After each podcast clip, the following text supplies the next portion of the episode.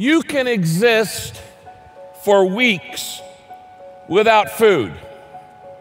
You can exist several days without water. You can exist a few seconds without air. But you can't live without hope. You need hope to cope. Hope keeps your soul alive. Now, most people don't understand hope. Hope is not some wishful thinking about the future, some pie in the sky and the by and by. You need hope now. You need hope today. You need hope in the morning. You need hope not because you're going to die tonight, but because you got to get up tomorrow and live. Hope is not optimism. Optimism is psychological, hope is theological. Optimism is personal trust in yourself. Hope is personal trust in God.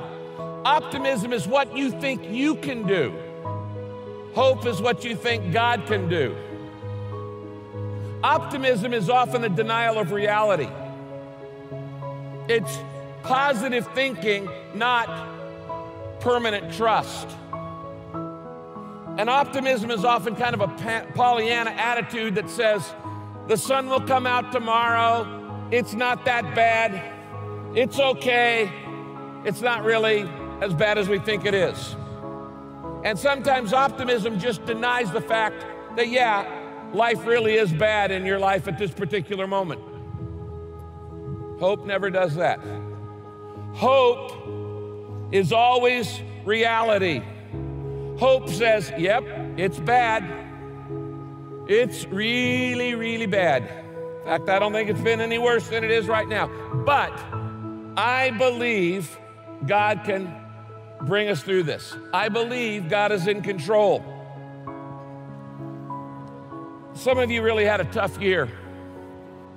Some of you have had a marriage fall apart. Some of you have lost a loved one.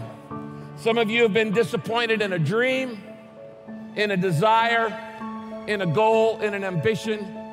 And things just haven't worked out the way you wanted them to. And you're starting maybe to feel sometimes a little hopeless. It'll never change. I'll never change. Nothing's ever going to be any different. Where do you get real hope? You get it from what we're here for today. You get it from the resurrection of Jesus Christ, the central event of all history. When Jesus rose from the dead, it was the most important event ever to happen in history. Why? In fact, every time you write a date, you use Easter as the focal point.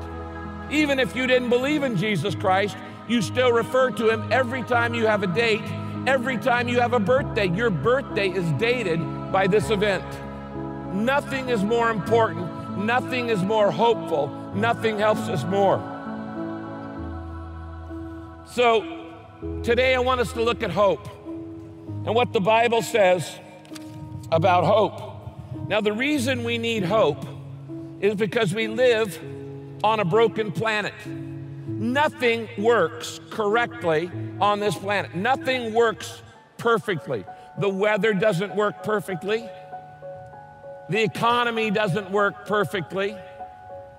I don't know if you've noticed this or not, your body doesn't work perfectly. No relationship works perfectly. Your marriage certainly doesn't work perfectly. Your career, your plans have not worked perfectly. Nothing is perfect on this planet. We live on a broken planet where our, because of sin, this planet is out of order.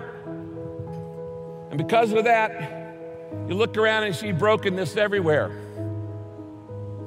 broken families, broken lives, broken homes, broken dreams. Where do you get hope for that? You get it from the story of the resurrection. It's 1 Peter 1, chapter 1, verse 21. Let's read it together because God raised Christ from the dead and gave him great glory, your faith and hope can be placed confidently in God. You know, the reason why people are hopeless today is because they're putting their hope in all the wrong things. And they're looking for hope in all the wrong places. If you put your hope in success or status or your salary or sex or position, possession, privilege, power, popularity, every one of those things will disappoint you. You got to put your hope in something that cannot be changed, and that is God's love for you. That's never going to stop, it's never going to change.